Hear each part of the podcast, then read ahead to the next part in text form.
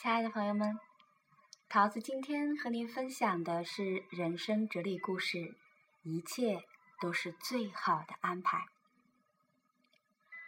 古时候呢，有个国王，他很喜欢出游，并且经常带着他最宠爱的宰相。有一天，他们出去打猎，国王打中了一头狮子，但狮子没有死，突然奋起袭击国王。在众侍卫的救护下，国王呢仅受了轻伤，断了一个小拇指。国王很伤心，但宰相却说：“一切都是最好的安排。”国王很愤怒啊，把宰相关了起来。一个月后，国王的伤好了，他又想出去玩了。这次呢，他准备自己一个人出去。他骑马来到国界附近的丛林中，舒怀地走在林中的小路上。突然，一群野人出现，并抓住了国王。他们打算按照当地的风俗，把国王当做祭祀的贡品呈给上天。就在他们准备把国王推上祭坛的时候，有人发现国王的小拇指是残缺的呀。献给神的礼物怎么能够有残缺呢？于是他们放了国王。国王回到皇宫中，马上下令把宰相请了过来。他对宰相说：“嗯，我今天呢，才真正的领略到‘一切都是最好的安排’这句话的意义了。不过，我因为小指断掉，逃过一劫。”你却因此受了一个月的牢狱之灾啊！这又要怎么说呢？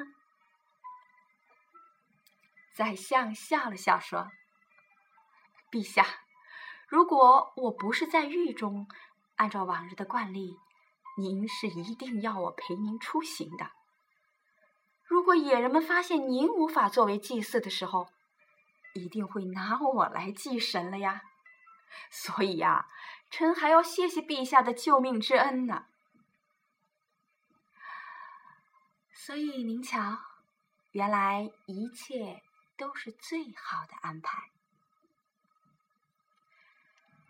幸福之道，就是时时刻刻在一个喜悦丰盛、感恩知足的状态之中。一个没有幸福心态的人呢，不管跟谁在一起，不管得到什么。或者遇到什么，真的都不会感到幸福。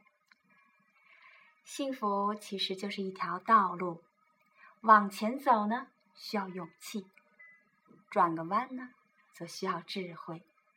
牵手时需要勇气，而放手时呢也需要智慧。